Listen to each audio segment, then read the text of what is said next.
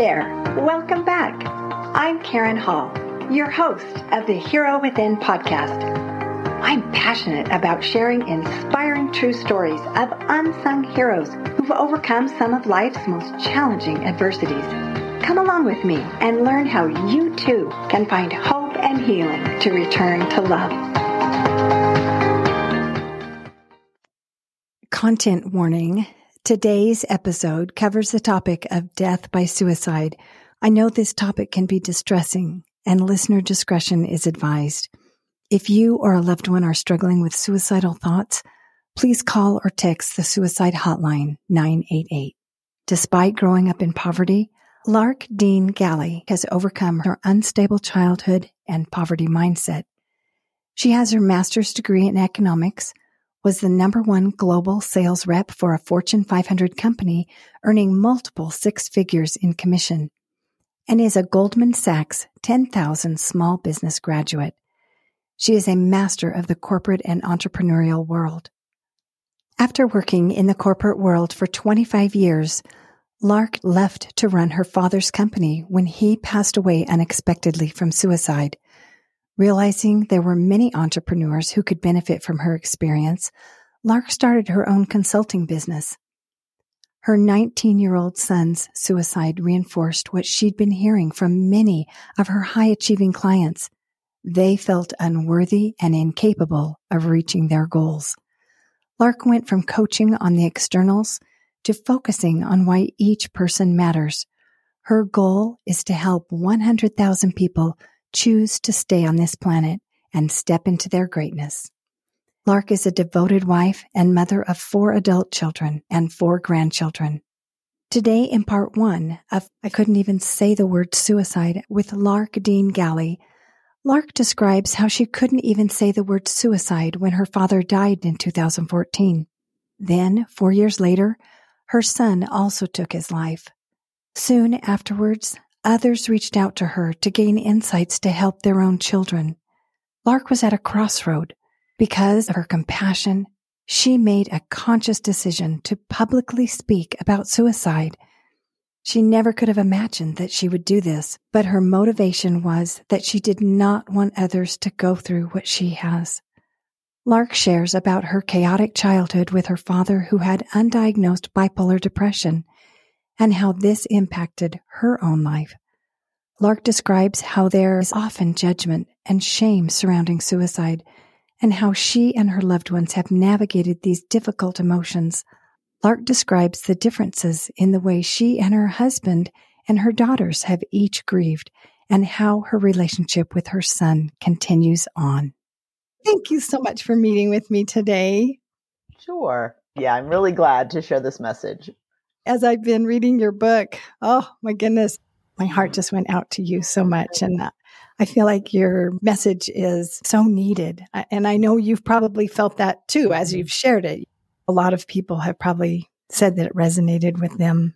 Yeah. You know, in different ways, and they didn't even have to necessarily lose a child by suicide. It could have been they lost a child some other way, or just some grief that came up for them. So yeah, exactly. I think that's such an interesting thing, because I haven't personally lost a child to suicide, but I've experienced grief. And so I could relate to so much of what you had said just because of other losses. Exactly. So if you could just tell me about your heart, how you felt called to share the book and to share this message. Okay, sure. So my father died by suicide in January 2014, and he had struggled with mental illness his whole life. And I actually was not surprised that he ended his life, because he had talked about it for so long, and we'd tried to help him, and he just had isolated himself. And so when that happened in 2014, I couldn't even use the word suicide. I couldn't even say it. My best friends didn't know how he actually died. And so I understand the stigma and the shame that surrounds suicide. Then fast forward 5 years later, when my 19-year-old son took his life in March of 2019, suddenly all of those feelings came back again. Just feeling terrible, being ashamed, the stigma, what will people say, etc. And I really do feel that my father's suicide prepared me in a way to be more aware of what was happening with my son after his death. And within just a couple of days of his death, I had 3 women friends call me. And they each expressed great sorrow over the loss of my son, but they also said, I am so concerned about my own teenager, because these were teenagers that knew my son.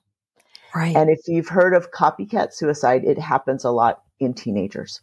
And these kids had already attempted or had talked about attempting suicide. And the mothers were terrified. And that's when it sort of flipped a switch in my head. And I realized that I now had a choice. And my choices were, I could go into a dark hole. With my father, I was 5 months in a dark depression, and I didn't even realize it at the time. No one would blame me if I stayed in my house and didn't do much and felt sad. No one would blame me. But I also realized that if I didn't speak out, and these children who I knew took their lives, I could not live with that. And it was not an easy choice, but it was a choice where I made it out of compassion for my friends and for their children, because I thought, I do not want my friends to go through what I'm going through. It would just break my heart if one more parent has to go through this. And it was a conscious decision to start talking about it. And so within less than a week of my son's death, I suddenly was on this soapbox, and where 5 years prior, I couldn't even use the word suicide. Now I was openly talking about it, and I was encouraging parents, please, this is a real thing. I personally thought it could never happen in my own home. And there it did twice. And so it is a real thing. And parents, I promise you, for any struggles, any difficulties you think you might be having with your child, it is nothing compared to losing them to suicide. There's so much heartache around that. Yeah. Could you describe your thoughts about how it would be viewed if it was a car accident versus if it was suicide? Yes. Can you talk a little bit more about that? We all have these levels. Oh, this is worth, right? With regards to a car accident, that's something passive that maybe he didn't necessarily cause, and it was maybe outside his responsibility. But with suicide, it is 100% stoppable, right? 100% of the suicide deaths do not have to happen. And that was something that he chose. And oh my goodness, the stigma around that. And how is that possible? And how, as a parent, how didn't I see that? How could I have failed my child that I didn't even know he was struggling to the extent that he felt he couldn't go on one more day? And all of these things just swirled in my head. And I had to overcome that pressure of thinking it's worse for people to judge me as a mother whose son died by suicide than actually speaking out in the hopes of helping others. Right. I think that feeling of blame and judgment from other people is a barrier for talking about it. And it's a natural inclination to isolate anyway. But then if you feel judgment, it's even more so that you'll isolate. And I have had to overcome so much of this and just move forward in my life by understanding that, first of all, take blame off the table. I can't blame my son. I can't blame my father. And I can't blame my husband. I can't blame myself. Take it off the table, because you can start to really cause rifts in relationships if there's blame. As humans, we love to find that scapegoat, put the blame on that person. All my problems are your fault. But that will cause a rift in the relationship. And so very early on, I realized we could not blame at all. That didn't need to be there. And just opening up to a lot of grace to ourselves, to our son, and to people around us. Yeah. And I thought it was interesting in my experience with coaching. I see how men grieve so differently than women. And many times they really isolate and they don't feel safe talking about it. And they've been socialized and taught those things ever since they've been little. And so it feels like a weakness to talk about feelings. Yeah, I want to talk about that because that was a big thing. So my husband is 35 years in the military. He's a hardened combat. And up until that point in our marriage, I had seen him cry twice. And one of those was at his mother's funeral. So you're talking 21 years of marriage. I've seen him cry twice. He's very stoic. And when our son died, my husband cried for 3 days straight. He was literally on the floor. He kept his hand like this in a fist up near his heart, like his heart was shattered. And he just went around for 3 days, just like this, sobbing and he was inconsolable. Yeah. Whereas me, on the other hand, I had been quite upset with my son before he died. We had a hard relationship, and I went a week without shedding a tear. I was so angry with my son, and it was different. But my husband is being very vulnerable. He's being very emotional. And I will tell you that as the time went on, my first reaction was, that's not manly. You need to stop this and you need to be the man. And I didn't really want him to express this utter emotional breakdown, this distraught that he was feeling, because if the man is falling apart, then what does that leave me, right? Right. And I thought of Brené Brown. She talked about this at one time where a man had approached her and said, where's the vulnerability for us men? And it did take me a few months to understand and give him grace and say, he's not being less of a man. He's just finally expressing so many emotions that he's kept pent up. And I had to allow him his healing in his way. In his way, right. Mm-hmm. And I think that can be so challenging because it can feel uncomfortable for us. Like you said, what does that mean for me if they're feeling this way? And so many times in those kind of situations, people want to fix it. And that can be very uncomfortable for us when someone else is grieving. Yes. Well, I'll tell you, my older daughter was working in a corporate job, and it had been a few months, and she was struggling. She was still trying to show up, still trying to do her work, but it was hard. And an insensitive coworker said, why are you so sad? Why is it such a struggle? It was just a brother.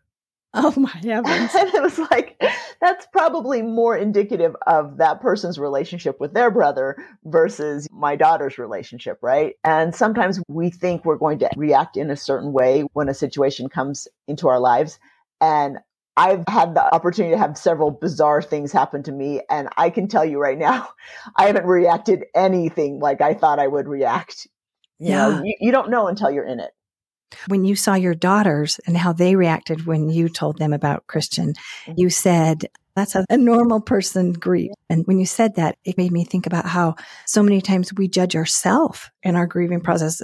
Sometimes we judge the other person in their grieving process, yes. But we can also judge ourselves and think, I'm not doing it right. I think you felt some feelings like I should have expressed more emotions. And your husband may have even felt, and other people may feel, I shouldn't express so much emotion. Right. And can you talk about that judgment? Sure. So I wrote the book and I published it. And then 2 years later, I did the Audible. And I actually had a friend of mine who's a clinical therapist. We would do a review after each chapter. And this was so helpful. It was like I was getting this therapy session just for myself, although the listener can benefit as well. And it was so beautiful because in that chapter about the grief and my reaction to my son's death versus the other members of my family, he said, what is normal? We've been conditioned. We watch a movie and somebody breaks down and, oh, that's grief. Not necessarily, right? So he said, however you show up and you grieve, that's natural for you. And so it helped take off this sadness that I felt was like, wow, what was wrong with me that I couldn't show any emotion, that I shut down. I was completely emotionally shut down. And it might have been my brain's way of trying to protect me and help me cope through the unimaginable. Yeah. And I remember when you talked about when your father passed away, how you were the one that had to make the decision about disconnecting the life support. Yes. And you also compared yourself to the way that your sisters were expressing their grief. And so when you looked at yourself and how you grieved with your father compared to how you grieved with Christian, can you compare in contrast to so hard. Yes. So my father was undiagnosed bipolar most of his life. And so we grew up in very unstable childhood. We didn't know any different, but you know, in talking with other people, it was very different. We moved every year, a lot of food insecurity. We didn't have a lot of things, but my father always made it like an adventure. Here we go. And then as we got older, he just did not have the capacity to engage with us very much. He was a very emotionally and often physically distant father. And then as we got older, adults, etc., that became even more pronounced. And so I did not think that when he passed away that I would grieve at all because there was no real relationship in my mind. But at his funeral, I spoke and I just broke down and sobbed. And my husband made a comment later. He said, you were the only one of all the kids that actually cried when you spoke. which surprised me. I would have thought that I would be the last one to cry. But then in hospital room, my father had made me his medical power of attorney, which was a shock. I can just tell you that I was not expecting that. I get a call from my brother-in-law. Your father's been in an accident on the freeway, and then he shot himself. He's in the hospital. You have his medical power of attorney. You need to come and make some decisions. And I was like, wow, not prepared for this, right? So I show up. We try to get as many siblings as we can to come who are within the state. There were two that lived too far away to come. And the doctor told me, he said, your father's living on life support. Even if he lives without the life support, he'll be a vegetable. And my father and I had lots of talks. That was the last thing he wanted. And I knew that. I'm fairly pragmatic. And while two of my other sisters were there, they were just sobbing. They would not have been in the position to terminate that life support in whatever hopes to prolong the life, even though there was really no life there. The brain function was dead, right? And then I can remember I was at the bottom of my dad's bed and all the siblings were lined up on each side. And the doctor said, okay, are you ready to make the decision? And everybody's head turned towards me. Yeah. You can only imagine that's a heavy responsibility. And mm-hmm. I said, yes, we're ready. And that's a hard thing, having made that kind of decision. Right. With our son, he was dead on the scene. So that, there was nothing like that. But I just remember being so emotionally distant and so angry. That was the first thing that came to me, just the anger that I had with him for doing this because of the situation he had put my husband in, completely distraught. I will just say this. My book is very raw. There's no sugarcoating. There's no, hey, my relationship with my son was great. It's raw and it's real. And my son and I, we were like cats and dogs. And when he died, the only thing I could think of was, my son hates me. My son hates me. I felt so bad about our relationship. And within a week of my son's passing, I had three people come to me completely unsolicited. And they said, I have a message for you from your son. And I'm like, I'd love to hear it because I'm not feeling too good. All three of them said, tell my mother that I love her. And it just softened my heart. And it's been 4.5 years now. And I will tell you, first of all, that time does not heal wounds, but it gives you perspective. And I have a different perspective now than I did when he died. The second thing is that our relationships with our loved ones, they carry on. My relationship with my son is so beautiful. He is with me all the time. He is especially with me when I talk about his message, because I feel he wants people to know that they matter if they're struggling to reach out, to get help, and to make a different choice from what he made. My relationship with my son now is there is so much love between us. And he sustains me. He helps me. He helped me write the book. There were times when I was finishing it up and I was editing it, going back over and over again. And there'd be parts of it and I would read it and I'd be like, oh, that's really good. I know I didn't write that because I just felt his influence. And I will tell you this. So it took me about 1.5 years from the time that my son died to the time that I wrote and published the book. And the day it was published, I actually felt like I lost my son a second time, but this time spiritually. And it was harder than the first time. Because when I was writing the book and doing everything to try to bring it to market to help other families, I could feel him sustaining me. And when I published it, I just felt that his presence kind of leave. And I said, son, don't leave me. And he said into my heart, he just said, Mom, I need to go help other people. I'm helping people who are struggling and I need to be with them. And so even though he's with me, he's not always with me like he was. And I just want to tell people, your loved ones are not very far away. They are really close. And if you're grieving too much, or if you're so caught up in this depression, you won't be able to see the signs that they give you or the feelings that they have for you. And even though it feels hard, I can appreciate it. Yes, it feels hard. There have been days when I didn't know if I could make it through the day. Just feeling so depressed and sad.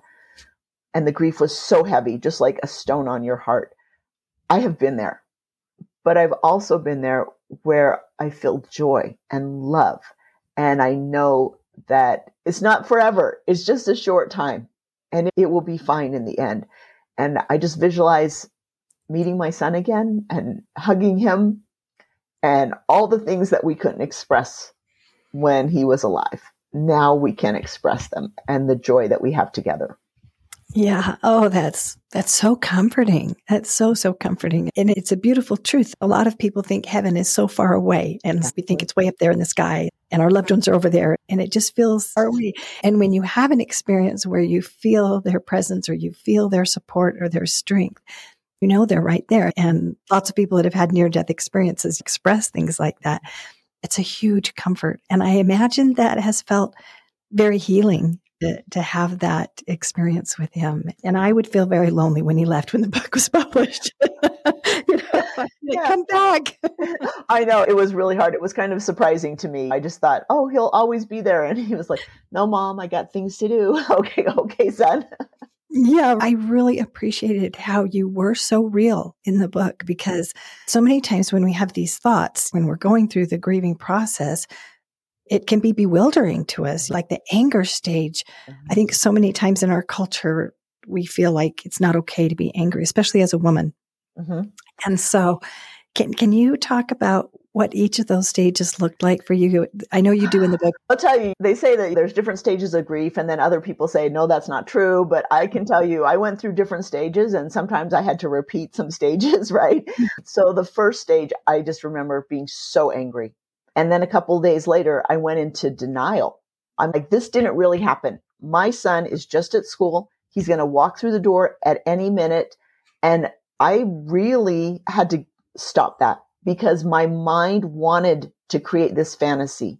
And normally I'm a very optimistic person and I think about the stuff you want, but I had to stop that, because I told myself, you cannot heal if you continue to indulge in this mental fantasy that he's going to walk through the door, that he did not make these choices. And so every time my mind would start to do that fantasy, I would say, stop, that is not real. I was pretty hard on myself during those stages, but I felt I had to do it to move forward. Because if you're sitting there fantasizing about something that is not real and that is not going to happen, right, that will not serve you. And so I had to move through that. And then it was a week after he passed, I was looking at some pictures. He was 19 when he died, a young man who thinks he knows everything and Mom knows nothing. So aggravating. And I saw a picture of him when he was 6 years old. He had his little Scabbers rat. And my heart melted. And I felt so much love for this 6-year-old. And that's when I just broke down in tears. It took me a week to cry. And I cried all that day. My heart was just broken at that point. Yeah. And I sobbed. And then you go through the blame, and then you go through the grief. And every few days, it was these different emotions. And it lasted for months. And I'd have to work through some things and then have a different emotion and work through some other things. And honestly, just trying to figure out what that day looked like. And that's what I told myself, just today. You don't have to worry about tomorrow or next week or next month, just today. And I was so used to accomplishing goals, doing all these big things, making decisions. And there just was no longer any big girl pants to put on. People say, just get up and get going. And there were times when I just couldn't. Right. I would be like, I put pants on today. That was the big thing that happened for the day.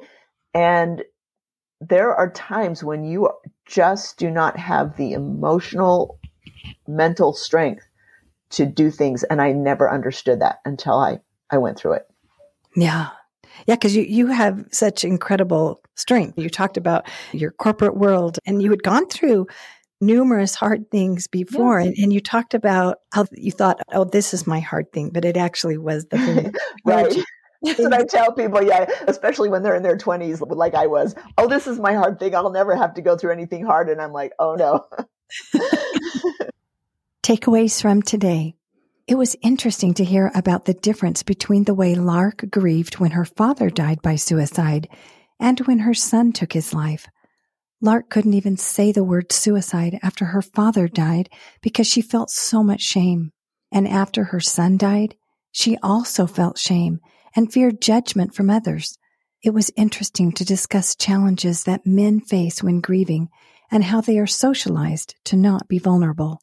I marveled at Lark's courage to focus on ways she could help those who are suffering with suicidal thoughts, as well as supporting their loved ones. Lark's book, Learning to Breathe Again, Choosing to Heal After Losing a Loved One to Suicide, and her advocacy work blessed many lives, including her own and her family members. I loved hearing about how her son was with her as she wrote her book and how their relationship of love continues on. Stay tuned for part 2, in which Lark describes earlier difficulties in her life, such as her unstable childhood, infertility, divorce, and dealing with a blended family, which prepared her for later challenges. Lark also discusses not judging how others grieve and not judging yourself. Lark talks about the importance of nurturing relationships and how she and her husband managed to stay connected when their marriage was strained after the death of their son. You won't want to miss this raw and candid episode. Thanks for listening. I know you're busy. Did you know that you help spread the love by leaving a review and following? This helps increase our visibility so people can find us online. I really appreciate your help. I'm wishing you lots of love in your own hero's journey.